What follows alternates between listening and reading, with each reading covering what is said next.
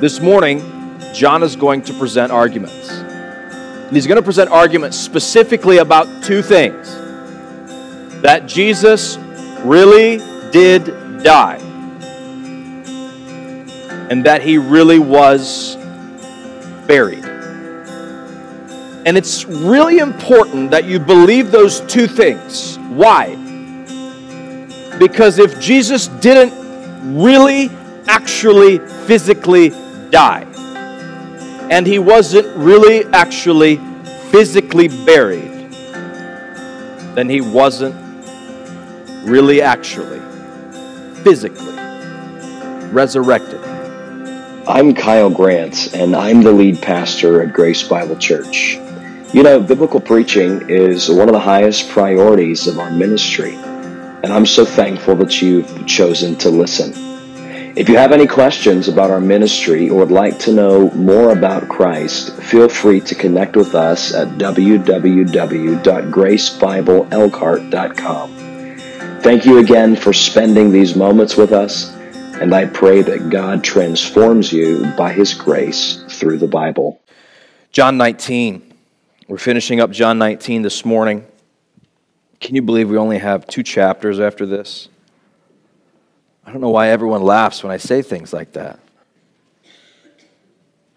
Seriously, I, it's hard to believe, but what a journey it's been through the book. This morning, John is going to do something, well, he's going to continue to do something, but it's especially clear in this morning's passage that he's been doing that throughout the entirety of the book. He's been defending something. John is an apologetic book, and does, that does not mean John is sorry about anything, right? It means he is making a defense. This is the word that Peter uses, that you should always be ready to give a reason, the word apologia, for the hope that lies within you. And that's what John does. He's, he's defending something. And you know this. He's defending that Jesus is the Christ, that Jesus is God, and that if you believe in him, you will have life through his name. And it's especially clear in this morning's passage that John is giving a defense. He wants you to believe something.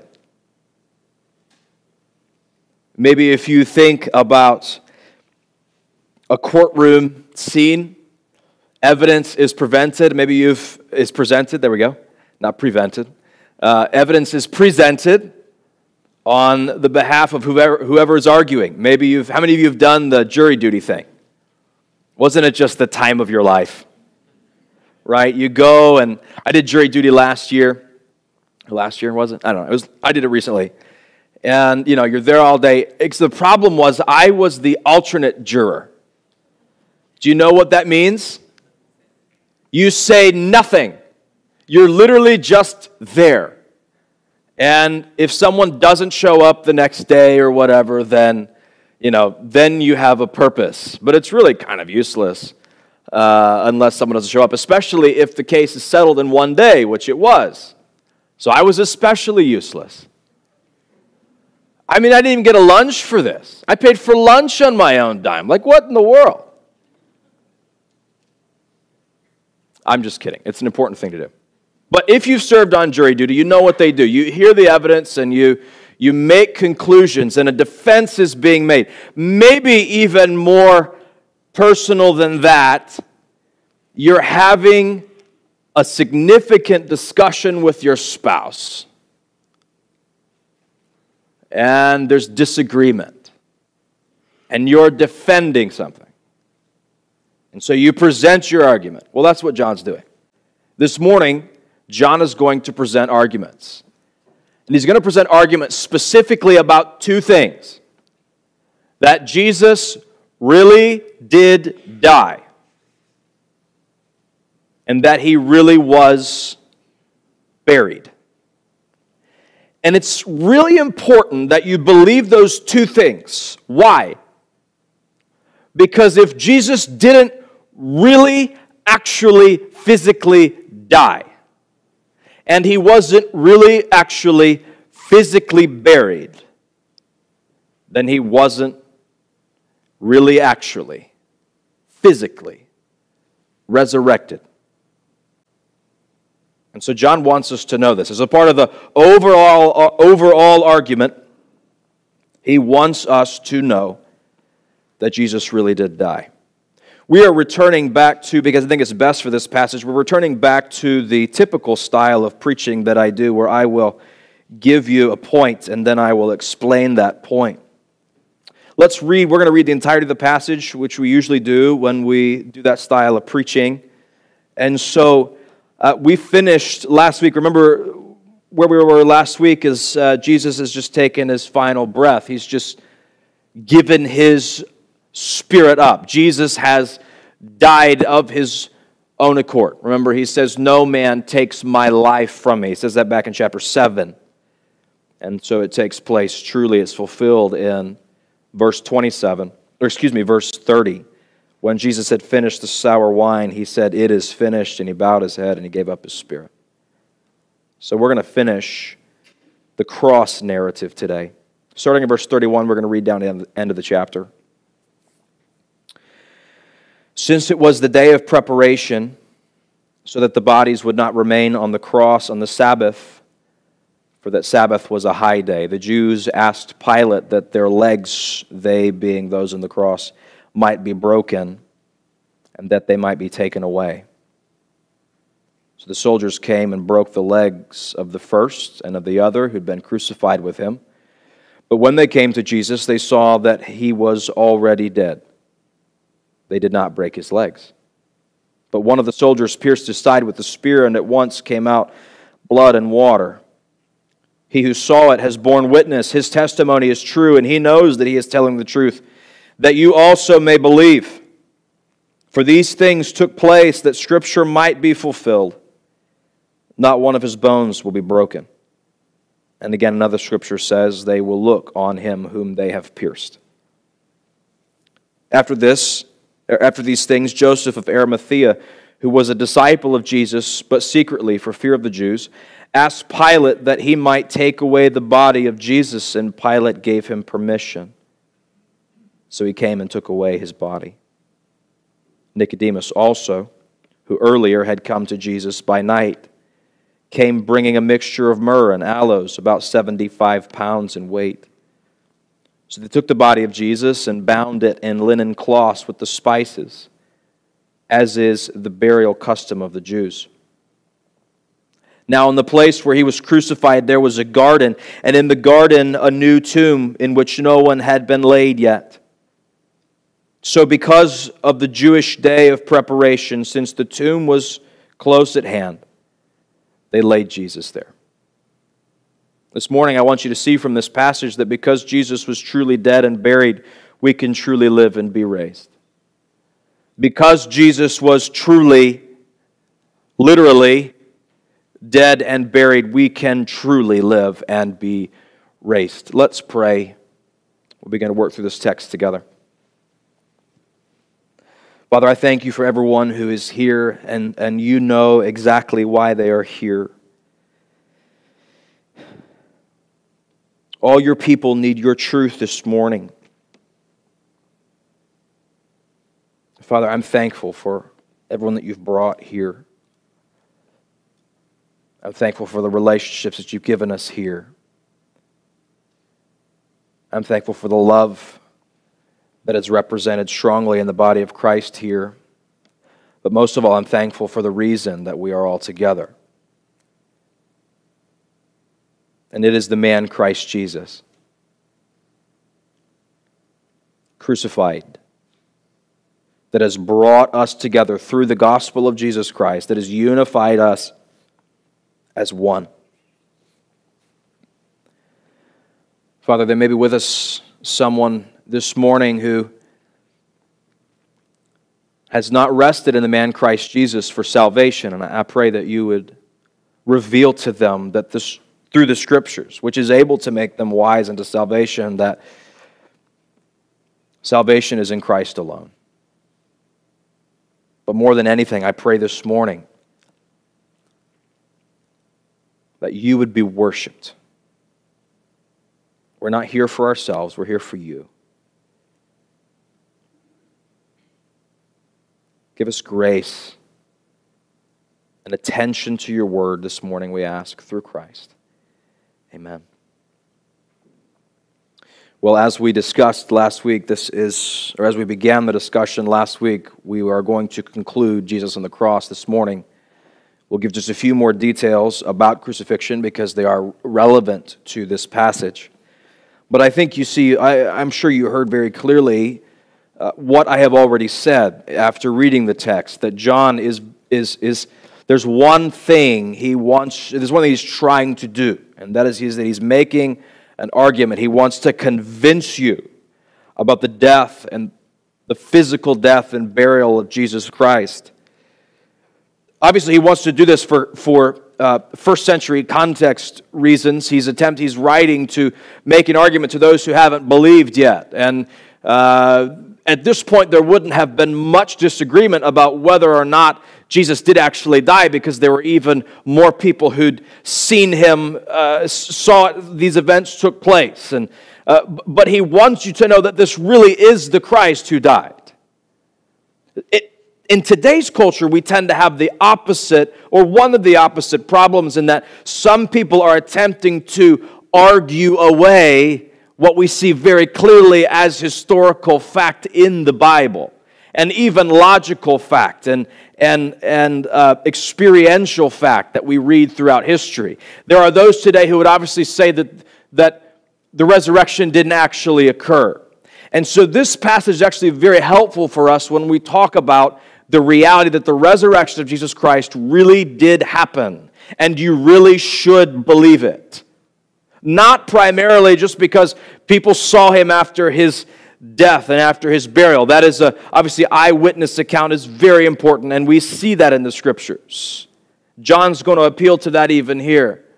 But fundamentally, that's not what saves a person. Fundamentally, that's not what changes a person. What saves and changes a person is accepting the truth of Jesus Christ because the Bible says that it is the truth of Jesus Christ. It is coming to Christ on God's terms by faith.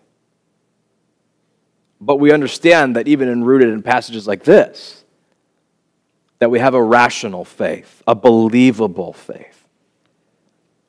And so this morning is largely an apologetic message, a defensive message. So, the first thing I want you to see when we talk about the defense, the argument for Christ's literal death and Christ's literal burial, we find a double defense of his crucifixion a double defense. Paul's going to argue two, Paul, John's going to argue two primary things that will, that he intends to assure you of Christ's death on the cross. Since it was the day of preparation, this is Friday leading up to the high day, and so that the bodies would not remain on the cross for the Sabbath. They don't want any impurity on the day of Sabbath. They don't want any dead bodies on the day of Sabbath. So they, says, take, they say, take them down from the cross. The Jews asked Pilate that their legs might be broken and that they might be taken away. Well, what does that mean? Remember, I told you last week that on the cross, primarily, there was, there was a primary way that one would die. And it wasn't even just that you'd bleed out first. The primary method of death on the cross was suffocation. They would remove from you the opportunity to breathe. Because of the way that the individual hung on the cross, they would have to lift themselves up on the nails that were through their wrists with every breath that they took. So, the method of breaking the individual's legs removed the opportunity for this even further. They could no longer push up with their legs. So some sort of mallet or hammer was taken, and the legs would be broken so that it would hasten death. So the Jews asked that this takes place. The soldiers came and broke the legs of the first and the other. Remember, Jesus, Jesus is crucified around sinners. This is to fulfill prophecy, in the middle of sinners. This is to fulfill prophecy. Verse 33 But when they came to Jesus, they saw that he was already dead. And this is the first defense that I want you to see from this passage. The first defense that we see in this passage about Christ's crucifixion is scriptural support. This is backed by the Bible. And John says this, but look with me at verse, we just saw verse 31. At verse, excuse me, verse 33. When they came to Jesus, they saw that he was already dead. They did not break his legs. Verse 34. But one of the soldiers pierced his side with a spear, and at once came out blood and water. Obviously, this continues to be a, a gory and, and difficult thing to think about and seen to witness. But this exact thing, these exact events, that Jesus has already died before his legs would be broken and that he'd be pierced with a spear, take place to do something that John has been doing throughout the entirety of this narrative, or the, the entirety of his account of the crucifixion. Jesus fulfills the Bible. And you should believe that he is the Christ because the Bible, or at least these passages that John uses, are about him. He says this in verse 37 or verse 36 For these things took place that the scripture might be fulfilled. What scripture? Psalm 34 20 and Exodus 12 46 point us to the fulfillment of the unbroken bones of Jesus Christ. Verse Psalm 34, verse 20. He keeps all his broken uh, bones, not one of them is broken. This is another reason Jesus gives up his spirit when he does. So that there is no need for his legs to be broken, so that he fulfills the scriptures he knows are important for him to fulfill, necessary for him to fulfill. Exodus 12 46, it shall be eaten in, in, in one house. This is the, the observation, the celebration of the Jewish feast of the Passover. The it is the lamb. You shall not take any of the flesh outside the house. You shall not break any of its bones. John has mentioned Passover a lot not just because it gives us a timeline for the event, but because there are clear themes that John wants us to connect to the person of Jesus Christ. And this is another of them. Jesus is the spotless, flawless Lamb. There is nothing wrong with him. There is no issue with him. He is pure and unblemished, and he must be. Because you are not, and I am not everything that is wrong with me, every imperfection, every flaw due to the fall of sin, the sin that is a state of being and the sin that I follow after because I'm a sinful person apart from Jesus Christ, and so are you. That is not applied to Jesus Christ because He alone is the righteous and pure one but rather at the, at the imputation of his righteousness, his goodness and purity is, is, is given to us, is placed upon us, so that our imperfection he takes in himself on the cross, and his perfection and righteousness he applies to us.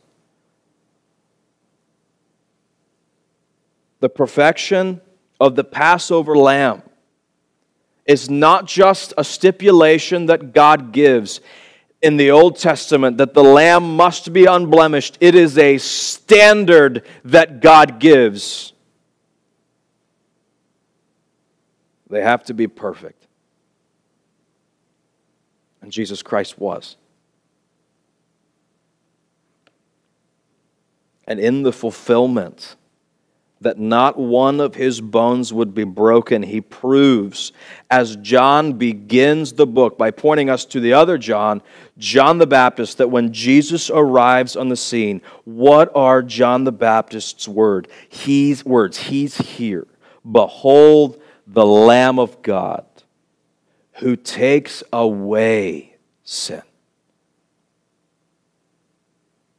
He doesn't just symbolize, as the Old Testament lamb, that sin could be taken away, that redemption might or will or future orientation possibly take place, that there's a possibility, but through Jesus Christ, it proves that redemption is realized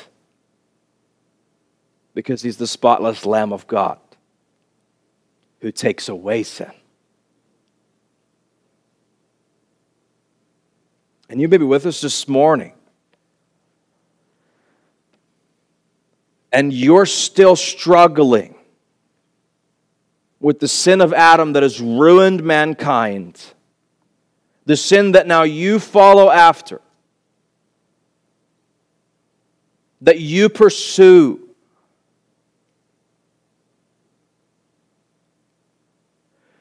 Christ, the man Christ Jesus, dies on the cross.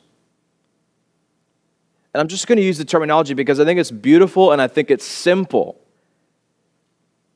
What does he do with everything that's wrong with us? He takes it away. It's gone. I yell at my wife. It's sin.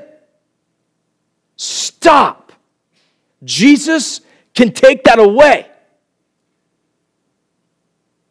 I can't quit looking at this on the internet. It's sin. Jesus can take it away. I'm having a hard time listening or trusting him. And so, so I make my own decisions. I don't want to follow him. Husband, it's sin. Jesus can take it away. Teenager, I want my own life. I want to do things my own way. It's sin. Jesus can take it away. You don't know what I did. You don't know what I did. I'm the only person who knows what I did. Because if anyone else knew, I'd just want to hide for the rest of my life. Jesus can take it away. Because he's the Lamb of God who doesn't symbolize the removal of sin, he accomplishes the removal of sin.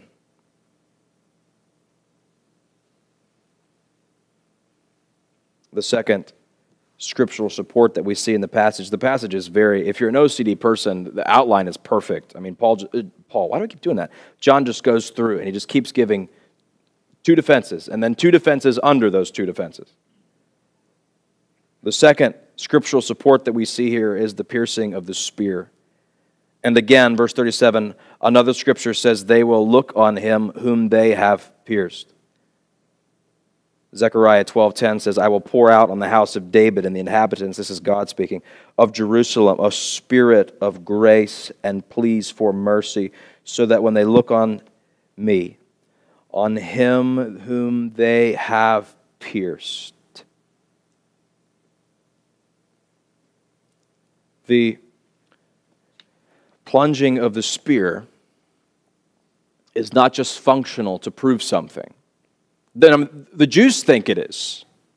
They think they're just testing to see whether Jesus has actually died. But God is proving that through this piercing of the spear, this is the man, Christ Jesus. And you need to believe in him, for there's no hope otherwise. Revelation 1 7, it was read earlier. Behold, he is coming with, eh, with the clouds, and every eye will see him, even those who pierced him those who slayed Christ, those who plunged the spear so that blood and water. Now, if you're a doctor, you know that when, when oxygen is lacking in the heart, sometimes water, water begins to form or take to, to, to fill around the heart and lungs. So another thing John is doing here is pointing out that Jesus died like a human because he's a human body. His human body is functioning like a human body functions. And he will die like a human body does.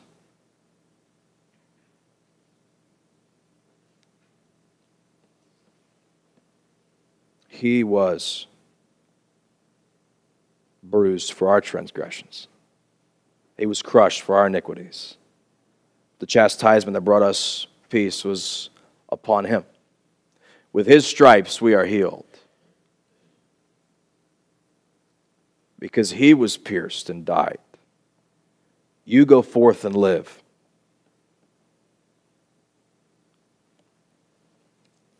And then John does something so fascinating. He has not done this very often. He's really only done this two other times in the book. He takes a step back and he reminds us that he's writing it, that this was written by a person. So now he, he zooms out of the narrative, he zooms out of the story a little bit. Look what he says with, look, look with me at verse what he's, at what he says in verse 35. He who saw it has borne witness. His testimony is true. And he knows that he, Jesus, is telling the truth that you also may believe. It's like John is saying, Look, here's the Bible. Here's the reason you should believe that he is the Christ. But here's another reason. I saw it with my eyes. I witnessed this. And we know John witnessed this, remember, because he was here. He was here last week in the passage when he when John when Jesus transfer his transfers his, the care of his mother into John's life. Look with me at verse uh, uh, look with me at verse 30, 26 when jesus saw his mother and the disciple whom he loved that's john standing nearby he said to his mother woman behold your son he said to the disciple behold your mother John says, I know this. I saw this. I was the one that Jesus said, Take care of my mother when I die. Now, there'd be many more witnesses than John. And this is testified of in, in the Acts. But John says you should believe because of the Bible, and you should believe because I saw it. And in typical John fashion, what is the primary concern of him stating that he was an eyewitness? That you may believe. You must believe. You get the point by now. This is what the book is about. That you would believe that Jesus is the Christ, the Son of God, and that by believing you might have life.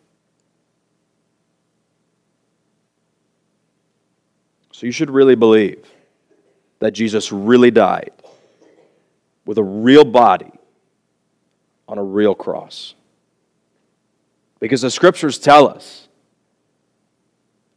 and because one of the writers of the scriptures tells us he was there and he saw it. Now, I told you that this is a, a pretty straightforward outline, and it is. John gives two reasons for two things. So we have a second double defense. So the first is the double defense of his crucifixion. And secondly, we find a double defense of Christ after the cross. A double defense of Christ after the cross. What takes place after the cross? What takes place when the unbroken body of Jesus Christ is removed from the cross. Look at verse 38. After these things, Joseph of Arimathea, who was a disciple of Jesus, but secretly for fear of the Jews, asked Pilate that he might take away the body of Jesus. So the first defense of Christ's true death and burial is the body of Jesus. John spends some time drawing our attention to Jesus' body. And he does this by saying it was a body that was prepared for death. So Joseph of Arimathea, who was a disciple of Jesus, but secretly uh, for fear of the Jews. Now, it would be easy to, uh, I don't know, pick on Joseph a little bit. Well, he's just fearful. He needs to be a confident follower. Um, remember what the Jews just did to Jesus. And they want to do it to anyone who follows Jesus. They want to eradicate any memory or thought of Jesus Christ. So I don't think Joseph is the only one who here, only disciple of Jesus here who is who's fearful to express his devotion publicly. I, I think probably the, he eventually does. That's how the Christians are known after the crucifixion. But he goes and he asks Pilate. Now remember, Pilate, up to this point, has actually been a little bit sympathetic towards the cause of Christ. He tried to get, he tried to get Jesus off a few times. And then we're not going to go all the way back through that, but uh, we see his continued empathy or sympathy here. He asked Pilate he might take away the body of Jesus, and Pilate gave him permission. So a disciple of Jesus comes and he asks for the body of Jesus, and Pilate honors that wish. So he came away and took away his body. Nicodemus also. Isn't that, isn't that amazing? Did you catch that? Nicodemus also, who had come to Jesus by night, who had earlier come to Jesus. I love this so much. John is, you've seen this already. John is a masterful storyteller. And he wants you to know there is resolution to a story that has already been told. And so he uses the exact same terminology here that he used to introduce Nicodemus back in chapter 3. And a ruler of the Jews, Nicodemus, came to Jesus by night. Now, he doesn't just say Nicodemus here, he says Nicodemus who came to Jesus by night. He wants you to know this is the same guy. Remember what Jesus said to him?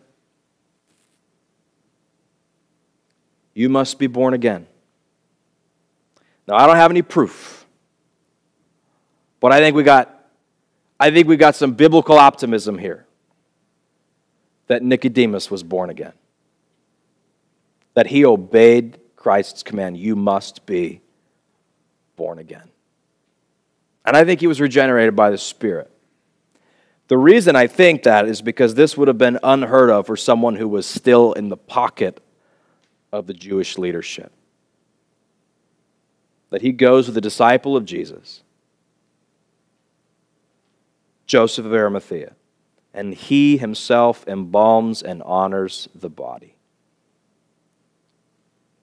So, verse 39 Nicodemus also, who earlier had come to Jesus by night, came bringing a mixture of myrrh and aloes, about 75 pounds. Uh, he didn't pull out any of the stops. Nicodemus honored the body of Jesus Christ. I love this so much. When you look at the life of Nicodemus contrasted to the next chapter, so chapter 3 is Nicodemus, chapter 4, do you remember? Is the woman at the well the religious elite, the social outcast. One thing that John resolves by reminding us about Nicodemus is that Jesus saves anybody.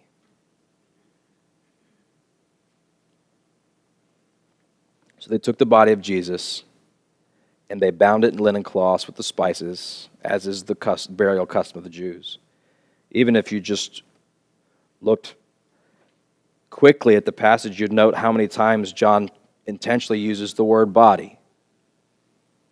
And then we have the honoring of the body with the embalming. He draws attention to the account of what takes place with Jesus' body because he wants you to know Jesus really had one and it really died. Now, there's lots of bad theology about this.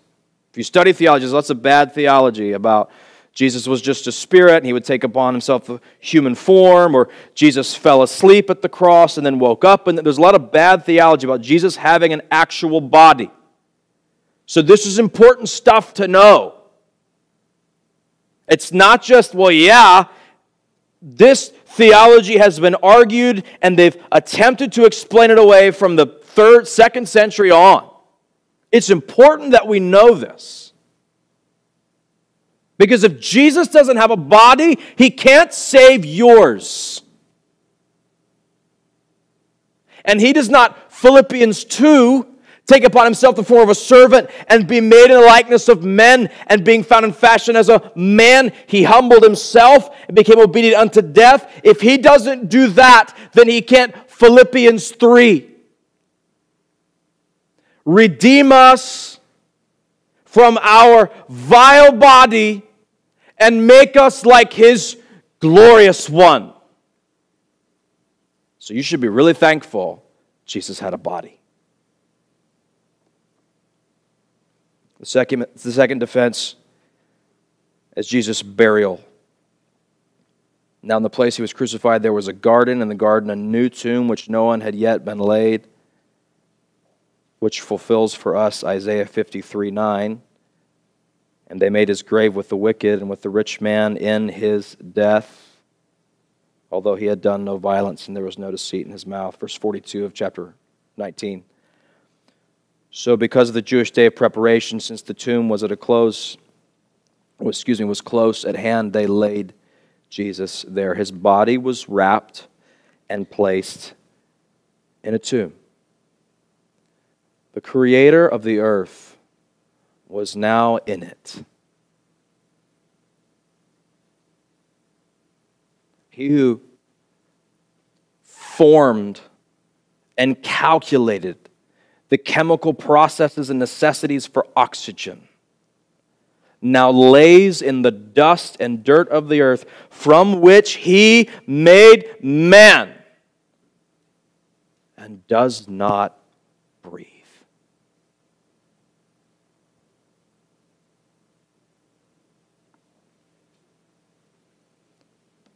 You need to believe that Jesus truly died because he truly had a body and he was truly buried. This, these three things, or, and that he was truly raised, these three things are very important to one man in particular in the New Testament. Paul says in 1 Corinthians 15, which, if you remember 1 Corinthians 15, it's, the, it's probably the most extensive doctrinal treatment of the resurrection in the New Testament. This is how it begins. 1 Corinthians 15, verse 3 For I delivered to you as first importance. This is a big deal. What you what I also received that Christ, listen, died for our sins in according to the scriptures. Died for our sins to fulfill the Bible, was buried in accordance with the scriptures, and was raised in accordance with the scriptures. This is why you must believe because he was truly dead and buried. And only through his true death and his true burial, because he had a true body, can we live and be raised. But what's the one condition? You must believe. And you must accept all of it. There is no partial belief here that Jesus died in spirit. Or that temporarily something weird happened on the cross and he wasn't actually human anymore. You must accept all of this. That he did not fall asleep on the cross and woke up, and you must accept all of what the New Testament says. That he was a man with a body like a man and that he died like a man, and that he was buried like a man, and that he was raised. Not like most men. Because you will die in your sins if you don't. You must believe.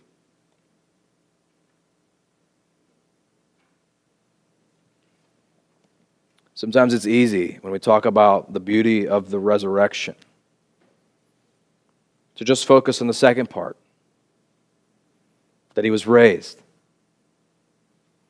But let us not fail in rejoicing about the horrible but joyful reality that he died, that he was buried, and because he died and was buried, we can live and be raised.